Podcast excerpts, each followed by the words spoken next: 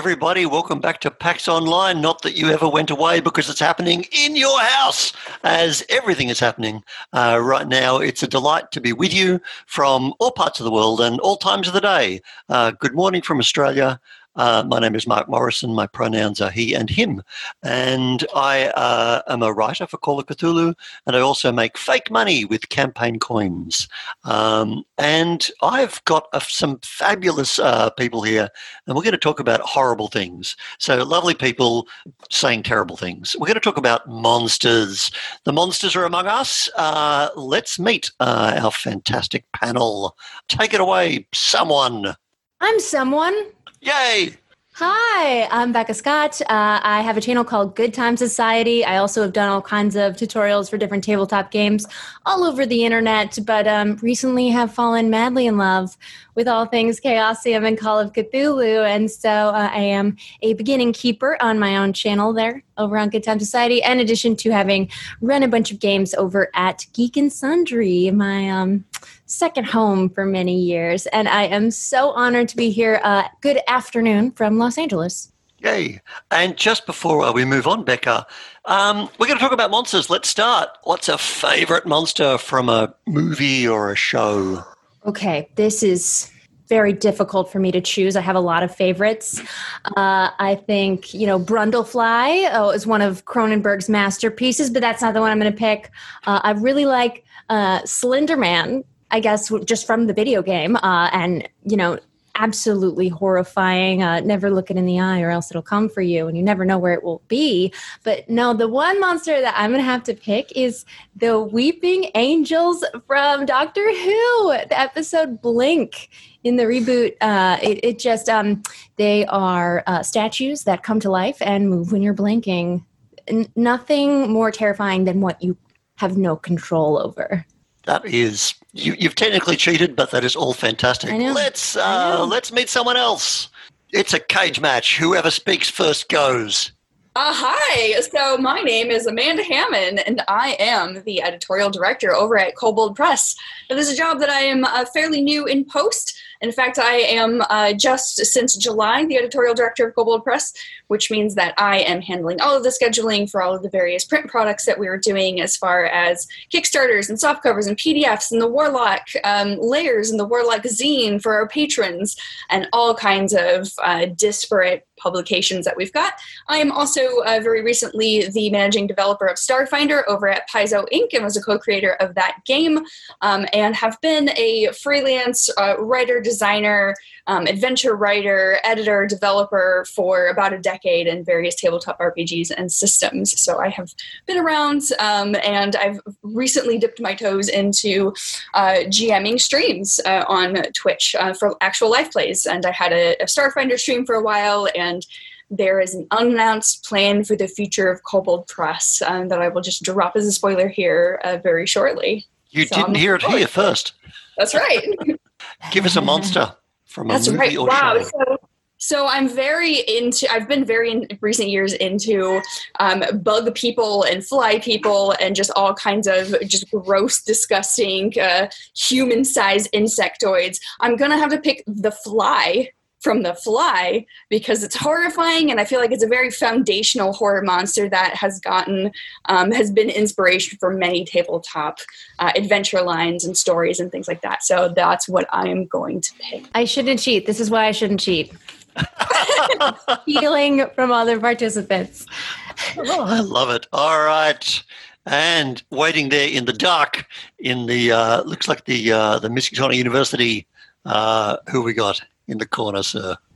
Uh, and uh, please step forward, our final panelist, looking in the corner. Speak.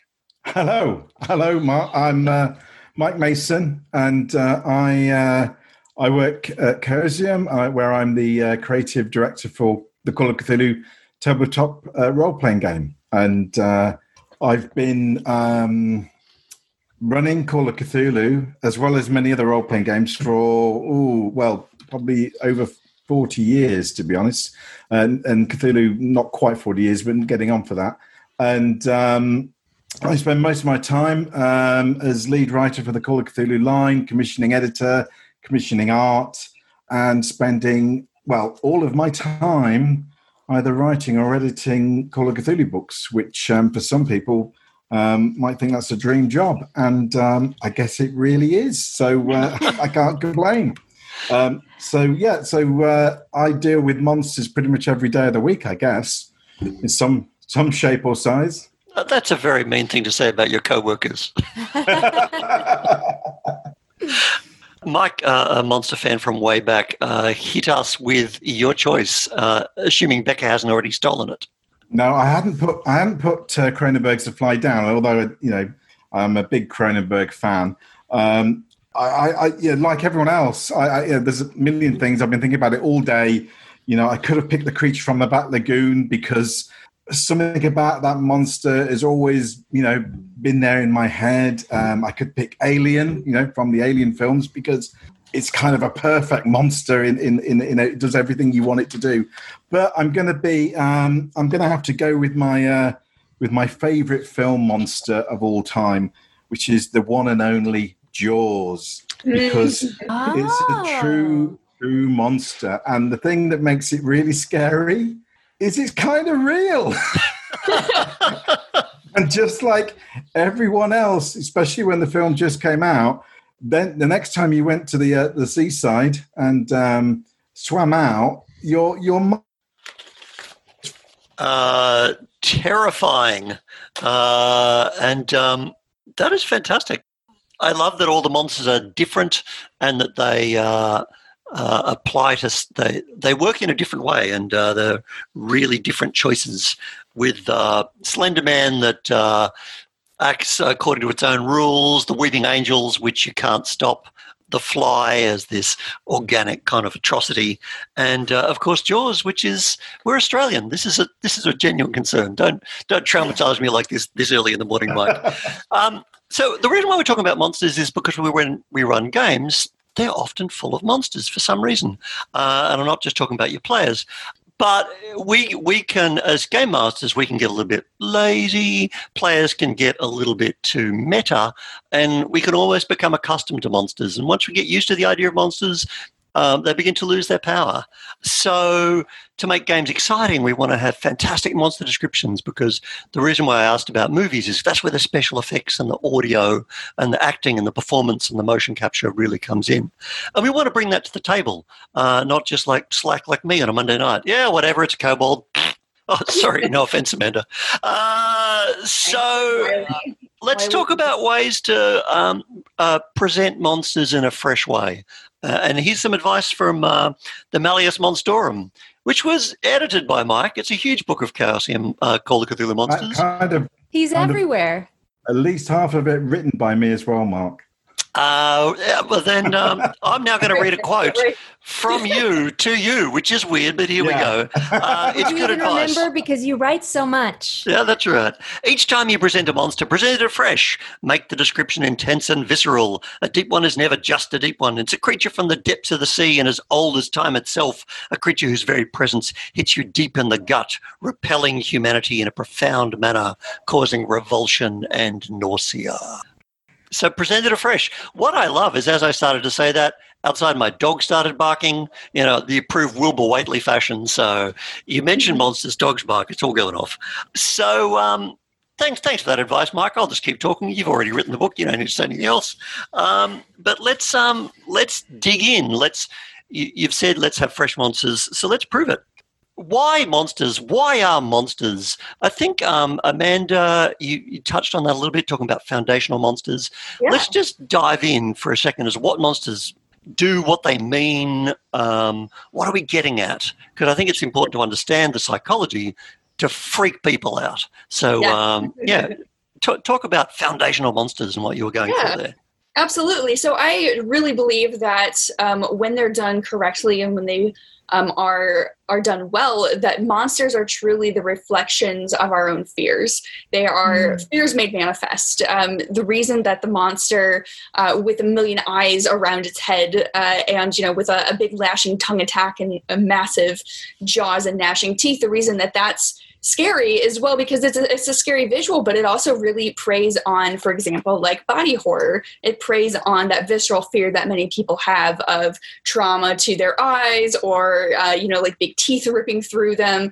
Uh, and uh, it's really a way of getting into the player's head, the the characters' heads, right, and understanding what it is that they fear and ways that that can be reflected back in yes a surface level horrifying visage of a nasty terrifying creature but things that are really getting into that um, the players and the character psychology right? Um, what is it that they uh, maybe from their background that they fear the most uh, or what is it that really just kind of freaks them out uh, and kind of playing on that and having the monsters reflect that is i think uh, one of the most effective ways that we can use monsters specifically in a horror setting for a horror experience if I may jump in there, one of the subsets of uh, fear is that fear of what represents something within us. And I think your example of Brundlefly is really uh, a great example of this because it represents that monster in us. Like we could turn into this grotesque monstrosity, and, and that's its own, you know, one of the many fears that we as humans have of all the things that go bump in the night. Uh, those things that we could turn into, especially. Yeah. Or like, yeah. Absolutely. You know, we mentioned Cronenberg at the beginning of this panel, and I think he really dives into that fear of our bodies betraying us, things happening to our physicalities, us losing control of our physical forms, and that being the real terror, not the actual creature that's on the scene on the screen, which again is gross and weird and terrifying, covered in mucus and um, you know disgusting wings and you know nasty insectile eyes that's all disgusting but what's really the the psychological fear is what you just said. The fact that people are they don't understand how this happened and if they don't understand how the monster happened then it could happen to them and that makes it on another level i think. That is that, that is fantastic. Mike uh, from your recent deep dive to monsters i think that's a bunch of things things we fear things we might become. Anything you want to add to that before we i, cut I loose? would say yeah i mean i think um, there is the the fear of physical change, you know, which is a, an emulation of everyone's fear of growing old and dying. Um, and it's kind of like a rapid acceleration of that in terms of a, you know, you you mutating or, or becoming something other. And obviously, when you say other, then that latches onto the your your the fear of the unknown, the fear of you know the, not knowing what what is beyond, not only physically but but uh, in terms of the, the passage of time and so forth. Um, and um, it, it's it for me stems into this fear of loss of control. It's the fear that uh, not only is the physical the physical kind of loss of control that you know the, your body effectively starts to work against your you know your your intent and beliefs, but your mind as well. And um, and so that kind of uh, you know emulates very real fears that we have as humans in terms of you know who we are, what who you know who we define ourselves as being. That loss of being is an inherent fear that we all have, and, and monsters are um, often a, uh, an emulation or a, a metaphor for that that you know for the for the many fears that we all carry around you know whatever to whatever, whatever degree they are um, but they you know they, they are a manifestation of uh, you know of our of ourselves and you know we see that in you know detective films and tv series where you know the monster is the the murderer or the villain or the serial killer. And then it you know particularly in games and in more kind of you know fantastic films you know where the monster is you know is the alien or, or is the the thing within us that comes out or the thing that came out of the swamp you know whatever it may be.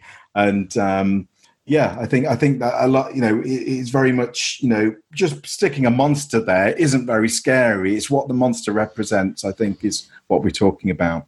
I, I absolutely love this. That's um, so many great perspectives, everyone. And it's as creators and as storytellers. I mean, stories have a purpose. They help us make sense of the world by fictionalizing it, and and monsters have a purpose that we might not even understand. We just want to stab, uh, you know, like just, just have a, a, dramatic game.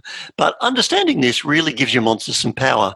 But um, not too much power, people. Uh, Amanda, uh, the excellent section on consent in horror, in Horror Adventures from Paizo. It's a fantastic essay. Similar in Call of Cthulhu, Mike. Um, absolutely be aware what the character is afraid of. The librarian is afraid of flying books.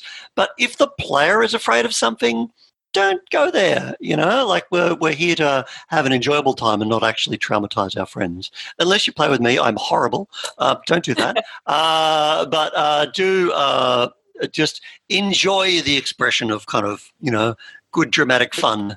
Um, to jump in there, Mark. Yeah, please. Just to say that, yeah, I mean, to echo what you just said, it's we're talking about games.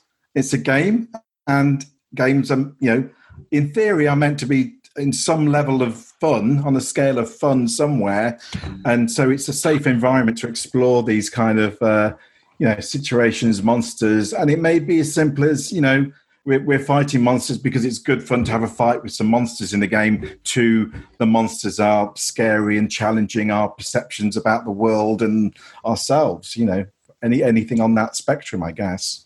Uh, it's, yeah, it's, can I just say, uh, I, am I'm, I'm grateful to be digging deeper into this world at a time when Amanda, I want to read your article when this is such a thing. I mean, the last game that I ran, I definitely had that conversation with my players. Which please let me know. Of course, these are the things that I'm going to stay away from, just because they they're not places I want to go.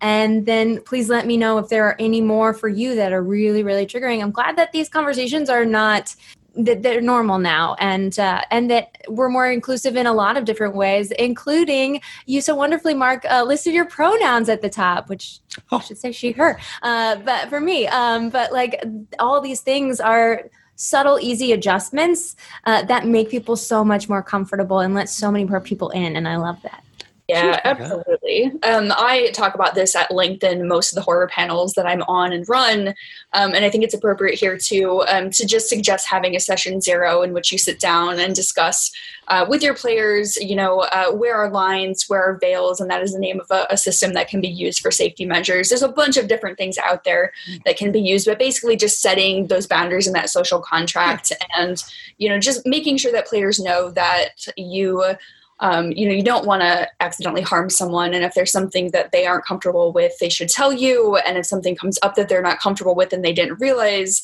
you know they should also talk to you and being vigilant as a game master doing all of that prep work at the beginning will help you avoid some very um, uncomfortable and pleasant situations. So you know 100% having that conversation is important. I agree. Can i ask it, it is really unlikely oh sorry oh, just wanted to ask Amanda, do you also do like um this isn't something that I've done a bunch, but like a cool down session afterwards to make check in?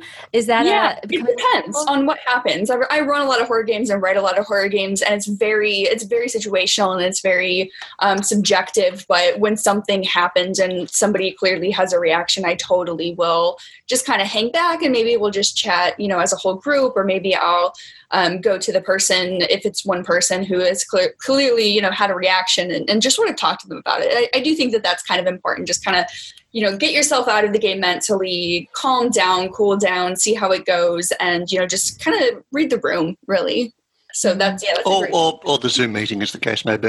yeah, yeah. Well, these days, right? I, I, think it is unlikely that anybody has a phobia of a giant owl that is a bear and yet an owl. Uh, yeah. but, but, some people are scared of spiders, so maybe lay off the arachnids for that person. But um, it's game time. Uh, so you're getting ready for a game. Uh, and uh, you can all imagine it because you've done such a thing. You've chosen a monster. Okay, either it's in the scenario or you're doing your own thing and you think, okay, I'm going to use that one. So, um, to, to help other game masters, what kind of uh, prep do you start to do before you get to the table, uh, having been given a monster or chosen it? So, what kinds of things are you doing on the way in? Um, well, I mean, I'll, I'll jump in and answer that. I'm running a, a largely, I would say, about 90% homebrew game right now, in which I'm doing that pretty much every week.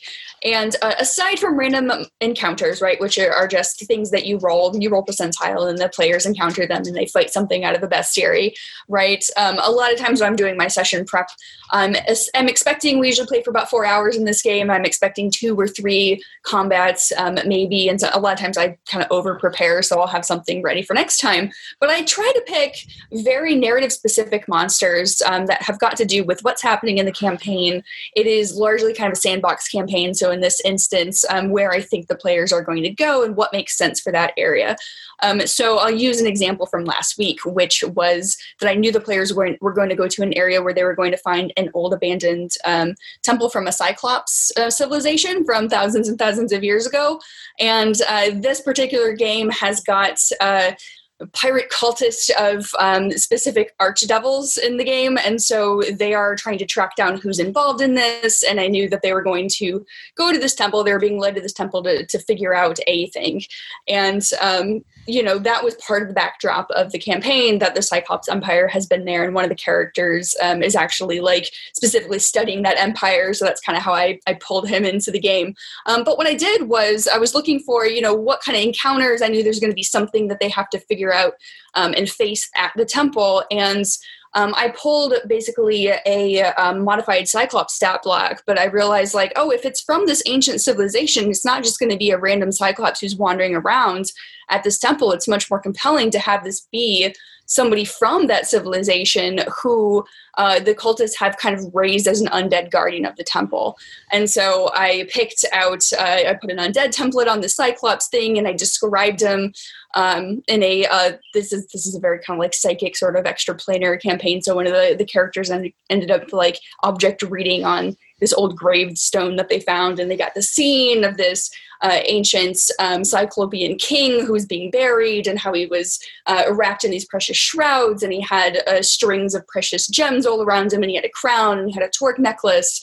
Uh, and described that in excruciating detail, and the character was like, "Oh, that, then this really important thing happened." and then they travel up to the temple and the guy's there and it's this mummified cyclops so i did a lot of prep work putting um, the stats together to make sure that it was an appropriate threat for the group's level but also that background narrative. What does he look like? What is he able to do? Um, what happens to, to him when they attack him? And there was a there was a narrative driven scene of like oh they figured out that he was he was bound to the temple and so they actually ended up freeing him and not fighting and killing him. But that was a choice that I wanted to put in front of the characters. So that's a very convoluted answer to your question. But uh, oh, this is a wonderful answer. I want to play in your games. the simple answer is like putting a lot of thought into the background of the creature, where it came from, what the story is, maybe why it's relevant to the characters, if it is at all and what is going to be memorable about that rather than just pulling a stat block from a random encounter having it be something that's like a bookmark in the campaign is my advice. That's a, a fantastic, really holistic approach. And if, if you know the monster, you can describe it. I love that. Um, any, uh, just before we, we get on to the description, uh, Mike, anything else you think is helpful when prepping uh, to bring a monster out? I mean, that was a superb example. I mean, yeah, I mean, Amanda covered, you know, that very well. Um, and I think, you know, obviously there are differing game styles with different games. And obviously, you know, to point out the obvious in Call of Cthulhu, there is no wandering monster tables. So you don't have that kind of random element. Uh, and the reason for that, in, in, and, and, as Amanda pointed out, in terms of how how um, how the kind of monster gets crafted in in the games, you know, as described, it, it's about understanding what is the motivation of the monster. What why is the monster there? What is it meant to do in terms of the game? In terms of the scenario and in terms of the the scene drama. Um, you know, it, uh, because um, particularly obviously with Call of Cthulhu monsters, they're they're often, if not as intelligent as the player characters, they're often more intelligent. So they they're not there to stand around and stand around and be hit by you know some uh, a bunch of investigators wielding cricket bats and .45 autos because if they start that, the monster's going to go, well, no, I don't need to stand here. Goodbye, and leave. Sayonara. no. Um, So May that's I uh, just quickly? yeah, please, uh. I'll make it short because I know we have a game to play. Uh, but I have always approached it a little differently because every time that I've run a game, it's been um, for a stream. So I'm considering it both a game for my players as well as a show for the audience. And so, in that sense, I want to make sure that it's structured in such a way that it has a beginning, middle, and end, and that there is hi- are hints of what they are to face in the in scene. Uh, throughout as Amanda brilliantly did with laying the groundwork of of her her players rolling to find out about the king of the Cyclops um, and then later encountering so you get those drops of storytelling along the way. And yeah to Mike's point I love that uh, it is a character you know it is an NPC like a human or whatever sort of NPC the monster has a perspective and a point of view just like any player character and, and wants to accomplish tasks. So you know making them uh, also have goals and dreams and aspirations as a hideous monster makes the story more compelling Um, but you've hit upon something fantastic there is, and, and we really want to get to the guts of um, some some tips on how to describe the monsters. But you've talked about uh, with the beginning and the hints, describing the monster before it's there. So what what kind of things are you doing to foreshadow the monster, Becca, oh gosh. Before Uh, well, I'm, I'm no expert like Amanda is, but uh, I, I mean, I, I like to just leave a trail of corpses whenever possible uh, that that players can ex- inspect to find out what mysterious way or what what appendage of this hideous monster and what type of you know gouging of organs occurred, uh, and learn oh this is something that rips off heads, and I should probably make sure I keep mine firmly attached uh, before encountering this thing. Trial of Corpses, classic. Uh, Mike, other Mm. other cool ways to foreshadow. What's what's coming up? Okay, so um, you built in a scenario. You're building up uh, the, the monster and the, the player characters find some sort of you know tunnel or lair, and uh, then they find that the monster they think they're hunting, they find it dead, killed by something worse. Because at that point, the players suddenly realize, oh, we thought that was really bad. Whatever killed that must be, e- you know, and the penny drops, and suddenly they are really focused on what you're telling them. That is, I'm, I'm stealing that tomorrow night. That's amazing. Ooh, I love that. Well, that goes to subverting expectations or like pulling the rug out from exactly what they expected, which is always so much fun to watch the reactions of. Yep. Uh, and the unknown there becomes so much more powerful, right? Where they have gotten like a gazetteer of where they think the monster lives and, you know, all of its ecological details and like, this is the thing that we have to take down. And then they're like, oh my God, but there's something that's worse that could be literally anything and who knows where it is and what it does. I think that's great advice, Mike. I really love that. So, uh, so let's um, let's bring out some monsters. Um, we've had some some hints.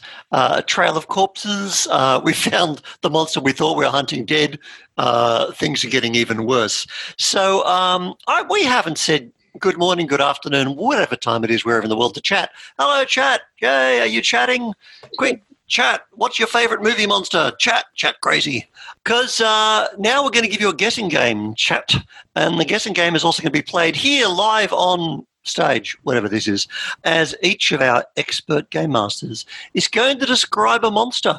And uh, you in chat can be first to say it's this uh, because you're a complete nerd, but we love you for that. But they're going to try to flummox you with the power of description. So I think uh, let's uh, let's Becca, let's uh, put Oh, you okay. in the chair first. Let's Freak do it. out. Let's do it. Okay. Well, let me let me make you all my players for a moment as uh, you hear a rhythmic scuttling on the cold marble floor behind you, and you turn, and what makes your body start to shake uncontrollably, and your brain tells your legs to run, but they can't, is a creature stands before you eight feet tall. It has a globular torso balanced on six sharp crab like talons, moving in concert like a spider might. In place of its hind legs, it has a snail like flap that drags behind it with the slurping suction. And it stares down at you with its triangle of three bulbous eyeballs bulging in your direction. As the gills that run down the sides of its spherical body ripple and intakes air, you realize what you thought were tiny feelers all over its body, encompass, encompassing its bulk, are in fact alert tentacles, each with a hungry looking mouth on their tips, searching for flesh. And as it pounces, you feel a thousand tiny piercings everywhere at once before it all goes black. As players, you didn't have much uh, opportunity to run there. I'm so sorry. Should have rolled better. Wow. Now, Mike, if you don't know your own monsters, I'll be very disappointed. All right, we're gonna we're gonna put him on mute for a second and put Amanda in the chair. What monster was that? Do you know? Oh, so I am just like Becca, going to put chat and everybody watching in the seat of the players. No, I was not clear. Do you know what monster? Uh, can you identify the monster that Becca? Oh, can I down in there? identify the monster? Oh, well, I know it's a. I'm pretty sure it's a mythos monster. Oh gosh, um, mm, the actual name of it is not coming to me. So well That's- done with that description, Becca. Uh, that Oh, is fantastic. That's reaching deep deep into the monstrous uh, Malorum to pull out something to surprise. Mike, Yeah. all right, you, you you you lost your job if you don't know what this is. You're just going to be. Well, no, don't don't set me up like that. Uh, right. I mean, it, what it, it brought to mind, it, it, it brought to mind a mythos deity rather than a monster. I kept thinking of Glaaki all the time. That kind of slug kind of form, and and the kind of covered in kind of tentacles, and and the kind of that's what stuck in my head. And of course, once it comes in your head, you can't stop thinking about it. And I, and I know it's not quite right, but. I don't know. Um, That's fantastic. All right. Uh, I what stump I, you, I feel very proud. Well, and I love that. This, this is exactly what we're talking about. Keeping the monsters fresh, the power of description. You have fooled the author of Monsters Balorum. Now, uh, what was it? It's, you know, Cthulian pronunciation. Um, bear with me on that. Uh, Rhan-Tegoth. oh, crikey. Yeah. big eyeballs, big I- I- brown I- guy I- with just I crab legs. Say, in my I call him defense, spider also- crab. All right. Oh, Mike is literally frozen in horror. So we'll wait for uh, the dark gods of the internet to bring him back from uh, the, the lines and veils to which he is plunged. There you are. Uh, am I back? Yes, you are. I was saying, in my defense, I've just spent like over a year writing monster descriptions for over, you know, over 250 m- monsters and gods and that. And unfortunately, they do blur in my mind a little bit. yeah, That's I fair. hear that. Glaaki, and you're talking about Rhan-Tegoth. It's, uh, yeah, I can see. Yeah, no, it was a great description, All right. Becca. And there it is, Monstrous it is. Oh. Malorum. Yeah, an evil tome being printed now, presuming the printers survive. Love it. I love description and uh, arresting. So um, um, uh, let's let's go, Mike. Uh, let's uh, bring in you to describe a monster, and uh, for people on chat to see if they can tumble to it. Okay, um, it's a uh, it's a dark and stormy night, and you've entered into a uh, uh, this dark building, and uh, you are searching around, you know, for some sort of clues or evidence. And you've entered the main kind of room on this floor, and uh, you notice the first thing you kind of notice is that the air. The air in this room seems to be, it seems to suddenly grow very heavy, almost pressurized. You feel almost weighted down on the spot. And this shift is accompanied by, accompanied by the sudden taste of chlorine on your tongue. All, all your senses begin screaming that something is not right in here. Suddenly, there's a, another shift in air pressure, and, and the darkness seems to spiral in front of your eyes, almost like a, a trick of your light, con- confusing your senses. Something, something large seems to be coming through the wall. It's it's it's a kind of a, a new and heady smell assaults you, and it, but there's something about it that reminds you of the reptile house at the zoo, kind of a musty and earthy smell. You, you, you, your eyes try to make sense of the movement. There's, you, you spy these long talons reaching forth on, on these bulbous and segmented arms. You see growths of hair sprouting from thick, plate-like skin, like like some immense beetle. Yet, yet unlike any beetle ever seen on this earth. As, as this thing seems to coalesce in the darkness, a terrible dread begins to build in your heart as you see finally its misshapen mouth, more like a morning, a yawning maw that begins to open and yet is silent. All right, our panelists, what was that? What was the last thing you saw? I can jump in first. Okay, Yeah, so the chlorine seems to be a good giveaway. Long talons. Um, I, I was thinking because it sort of materialized through the wall, maybe a, a I don't know how you pronounce the double L, but a, a Lloigor, um, because that can sort of like be corporeal or not corporeal. Um, but then you said chlorine and this musty, watery, uh, uh, moldy thing. So that makes me think like a deep old one or like Dagon. Or All like right. Dagon. Holy the above. They're all terrible. What do you got, Amanda? Oh my gosh! So I keep fixating on the beetle description. I'm thinking of like the beetle-like peoples uh, that are, I think, in the in the mythos. And I'm, but I like I was trying to catch size in that description, and I think maybe it's something bigger than that. So I'm not 100 percent sure. All right. So chat will know if they tumbled to it, and you can thank, you know, uh, I like games six six six. Love your work. Uh, oh, but I Mike, thought you what got was it. it? Really good job, you. okay, so the, the big the big clue was the beetle and the segmentedness and the hair. Suspense. Oh my goodness. He's tapped out. Such dramatic moments to See, freeze. I tried to avoid using the words dimension and shambler because they're a bit of a giveaway. okay, okay, that would have. Oh, I given me saw away. that right before this All right. stream, and I couldn't remember. I was like, and then there was that one. Well, whatever. Dimensional shambler. So, um, what I what I love about this is that you've both chosen uh, monsters and described them in such unique and refreshing ways that you literally have fooled the experts. You've you've you've fooled us all, except for I like game six six six in chat. That person is on fire. So. Um, uh, the other thing I loved about the techniques, and I'll, I'll delve into a bit more, is it's that real. I mean, uh, Lovecraft himself would pile on the adjectives, and you almost wanted to transfix us in horror to have that sensation. Like, I'm just, I'm not going to stop this description. I'm going to keep telling you worse and worse things as your tension is rising and rising until you can go, we run, uh, which is just fantastic work. So, Amanda, you get to cheat. You're not going to tell us a monster we can guess. You're going to cheat. Oh. tell us how you're going to cheat. by the rules. That's a secret to GMing sometimes. All right. Okay, so you're all players and you're walking down a mountain. Oh no! I, I just want to little put a little uh, refresh. Um, this is a monster that has not yet been seen.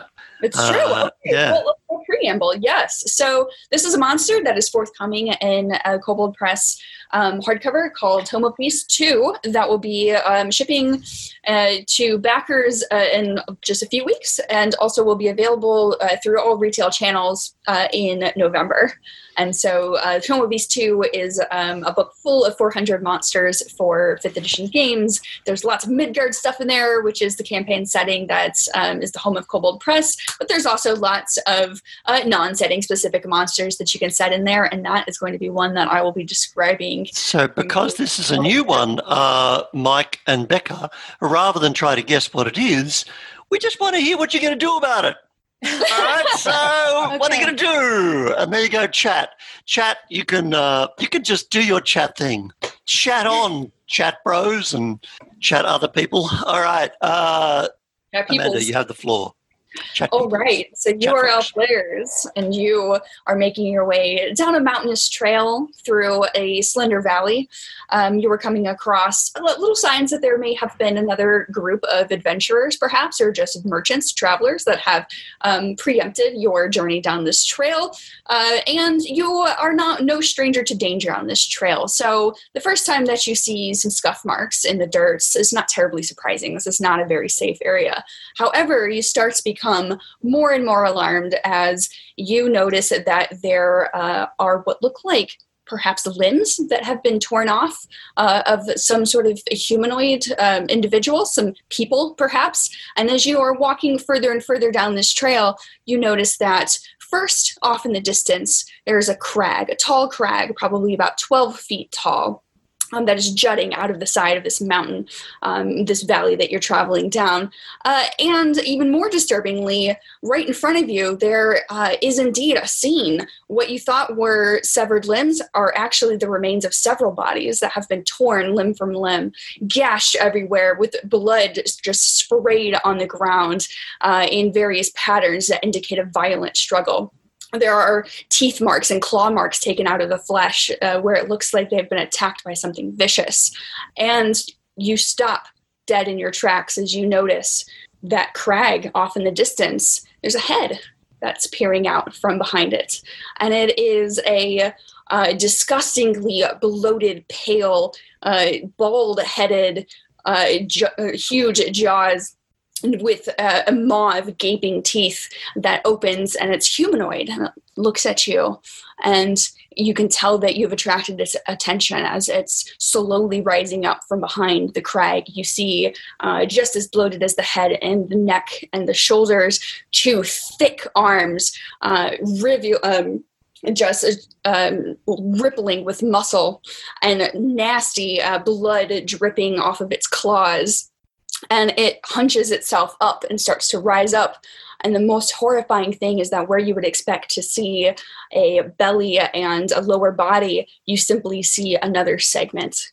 You see a bulbous segment with shoulders and arms, and then another, and then another, and then another. And there are a dozen of these torsos all fused together with two dozen arms and a dozen heads with its disgusting teeth as it roars all at once in a cacophony of hatred and pain and starts to lunge over towards you, 12 feet tall as it stands up uh, at its tallest.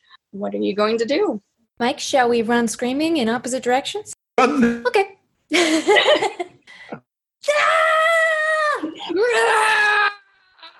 the thing with its inhuman voice is bent on making you just as destroyed and torn up uh, as that party that it attacked right before you.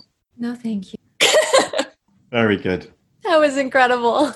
Oh, what a terrifying monster you've created. Yeah, so, you know, um, discussing that monster. So that is uh, as you might have maybe recognized, I'm going to actually let folks guess at there's a component creature that this is made up of, and then the fact that it's all kind of put together gives it its name, but its component creature is part of its name. So, can you guess what that uh, humanoid looking creature that I described possibly was? Oh, it's a fairly common Dungeons and Dragons monster, so anything that you throw out might be correct. Just a so, bunch of trolls stacked on top of each other, or a human centipede.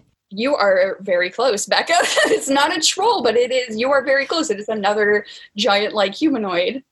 And it's a, uh, oh, a bunch of orcs. Oh, you're so close. You are again so close. You've got the beginning right. You said, "Oh, oh, oh, Mike, help me out." It's ogre. Yeah, uh, ogre, and Becca mentioned human centipede. It is in fact an ogrepede. okay. We got yes, it. Yes, yes. Yay! It is horrifying. It's art that we threw out there very early on, and everybody just went, "Oh my god, nope, nope, nope, nope, nope, nope, nope." oh god, I'm googling. I'm googling. yeah. It's on the Kobold Press Twitter. Yeah. It's a massive, huge size, I believe, undead ogre pea. A That's wizard did it. We think. oh, is Mark? Oh, Mark, I, Thank you. My dog was barking. Uh, I too was struck with horror. Thank you. Uh, you're on mute. They are monsters that can mute you. I'm going to break down some of the, the techniques that you guys were laying out. So, we had a whole bunch of things going on. The notion of loss of control uh, within our own bodies as our physical bodies reacted against this notion of sensation, losing power in your legs.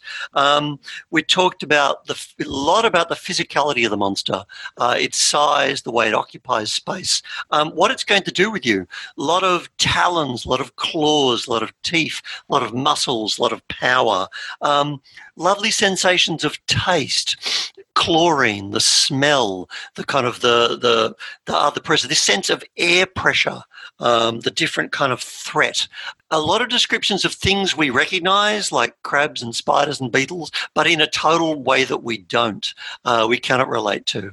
So, this is a real grab bag of techniques. And I love the emphasis on sound, taste, smell to really make you feel like the thing is there.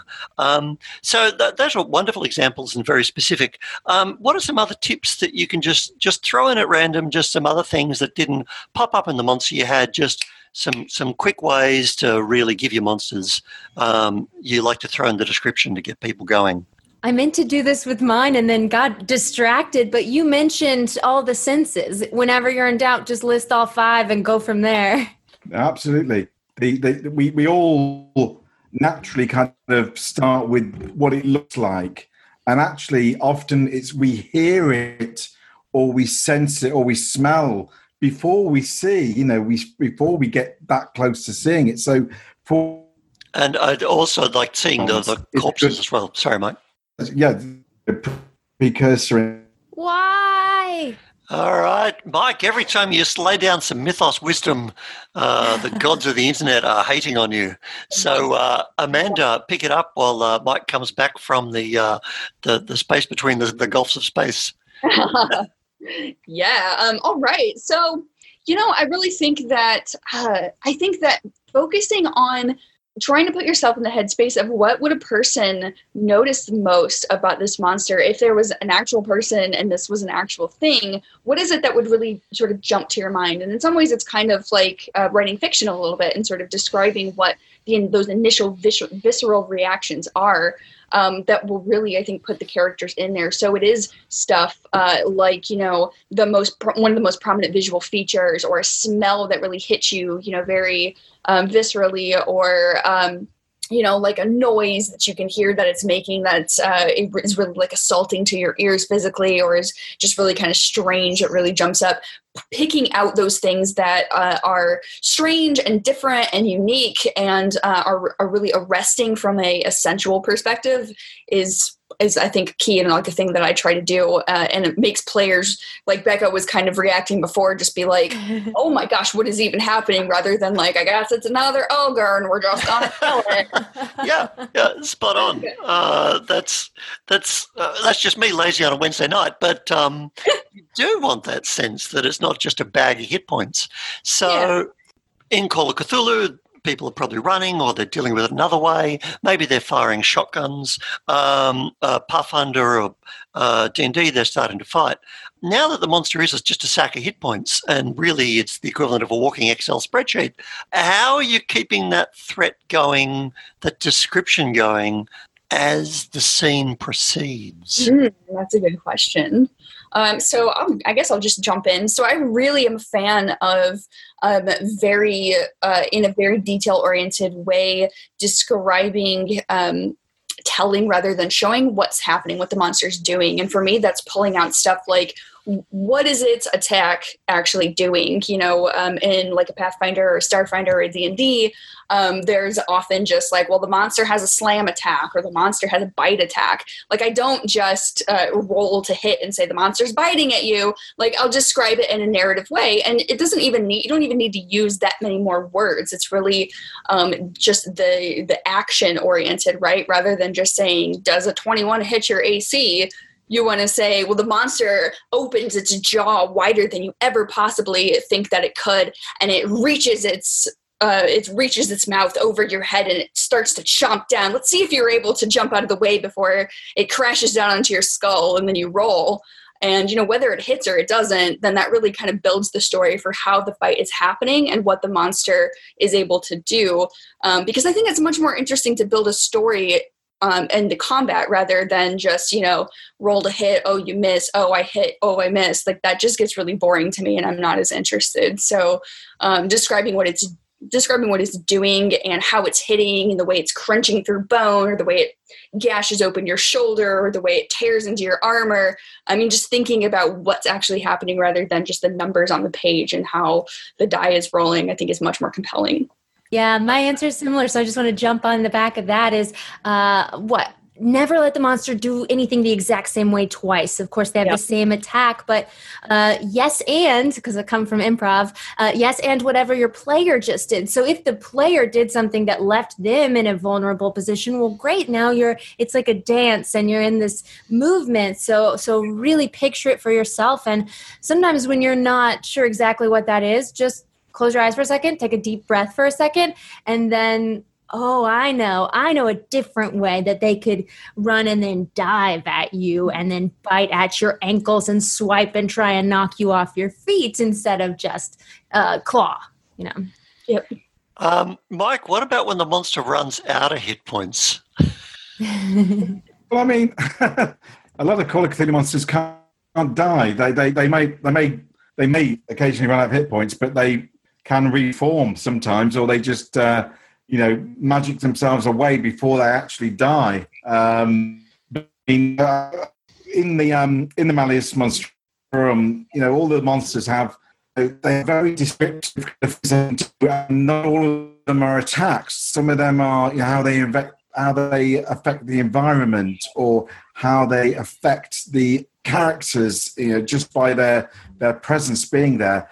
And I think, as you know, as Beck and Amanda have said, it's that kind of you know using the monsters as drama, you know, describing, you know, what they do, be be fresh about it, be be, you know, use them to drive the drama of the situation, uh, because most players will, you know, will engage with that drama and hopefully kind of, you know, engage and do risky things and, you know, which sometimes will land them in a worse situation or give the monster an advantage or the, the players get an advantage or whatever and um, you know really kind of um, you know dramatize and make it feel like it's um, you know it's it's all or nothing on this. You know if, if they you know if uh, sometimes with Cthulhu monsters it's not about attacking the monster; it's trying to stun the monster or keep the monster away long enough to survive the encounter.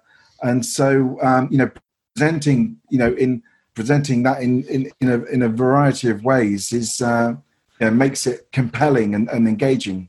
I absolutely love that. And I feel like we've come back to where we started. And it's how do we keep our descriptions fresh? I don't think we need to, believe it or not. I reject the whole concept of this panel. We need to keep us fresh. We need to keep us as storytellers fresh and know that it's about drama. And if it's always compelling and it's not so, and we're always in that moment with that threat and danger, and every step of the way, and this wonderful notions of after the fact, that if we bring that energy, then people will always be transfixed, even if it's the 99th kobold of the week. Sensational. Um, I want to just run off and run a game, but it's nine o'clock in the morning in Australia, and that's a bit extra. So I guess I better not. But you have inspired me, and I really hope you've inspired all the people at PAX Online. So um, let us say farewell. Uh, please thank them in chat. I don't know, hand claps, uh, whatever. How we do this type. Yes, good job. Uh, good game. But um, let me see. Uh, uh, let's just finish off with um, uh, where people can. Uh, I think we're we've covered. Where can we find some of your monstrous work to follow up? Everybody, let us farewell, everyone. Uh, so, Amanda. Sure. Yeah, I'm happy to start. So, uh, of course, I've uh, been working on Tome of Beast 2, which we shipped to the printer and will be available um, later in the fall, like I mentioned. Um, but as far as uh, like a hefty chunk of my actual design work, uh, they are through all of the Alien archives that Paizo has published for the Starfinder RPG. I've got a bunch of monsters in Alien Archive 1, 2, and 3. Um, many of them are weird, creepy, gross things, but a lot of them are building up the mythos of a um, planet and setting that uh, is my brainchild and my baby called Daimalko. That's all about uh, kaiju and uh, giant, horrifying, uh, eyeless, oh skinless, tentacle wormed faced monsters. so, oh, uh, Amanda, you're killing me. You've just kicked off so many more panels because here's Mike who designed Dark Heresy 40k. We could have had 40k versus Starfinder. Oh yeah, we could have. Oh man, uh, yeah. All right, so Alien Archives, Tome of Beast. Uh, Mike, your monstrous activity. Uh yeah, I mean well, if you want to know about monsters and Call of Cthulhu, then please uh, take a look at uh, the Malleus Monstrorum, which is a two volume set. One volume one details hundreds of monsters from the Cthulhu mythos, and volume two details all the gods and alien beings and uh, from the mythos, and there's chapters on how to describe them in your game, how to use them in your game, and to uh, create them. So all, uh, all instilled there, uh, you know, as well as you know uh, numerous kind of uh, Call of Cthulhu books that you know I've worked on over the last uh, few years or so. So yeah, check check check them out at chaosium.com and uh, look us up on Facebook and Twitter, and I'll see you there, I guess. All right, and Becca, where can we uh, uh see some more of your horrible, horrible stylings of monstrous description? Oh man, such an honor that you would call it that. Mark, thank you. Please uh, find me on Twitter and Instagram at the Becca Scott, and then my YouTube channel, youtube.com slash Good Time Society, where I like to torture my friends. Uh, and I uh, hope to be playing uh, Amanda and Mike's incredible work and showing that up. Uh, more stuff like that will be on the channel soon, so stay tuned. All right, game on. Thank you so much, everybody. Uh, have a fantastic and non monstrous day, and we will see you at the game table. Farewell. Hurrah. Yay. Bye. hey, everybody. Before we wrap up this episode, I'd like to take a minute to say thank you for tuning in. We hope you're enjoying the podcast from our interviews and actual plays to our rambling roundtable discussions. If you like what you hear and you'd like to support the show, we have great sponsors for you to check out. Birds of a Feather Coffee Company is a small batch craft coffee roaster and is our OG sponsor. They have three signature blends to choose from the Morning Lark, which is a light roast, the Night Owl blend, which is a rich dark roast, and the Hummingbird Decaf blend. They also have the exclusive Legendary Brew, a nice medium roast coffee, perfect fuel for all those late night gaming sessions. If you use the code LEGENDS10, you'll get 10% off your order, and shipping is always free. Thanks everybody for checking it out. We'll catch you next time. This podcast is a proud member of the Legends of Tabletop Broadcast Network. For more gaming related content, please visit www.legendsoftabletop.com.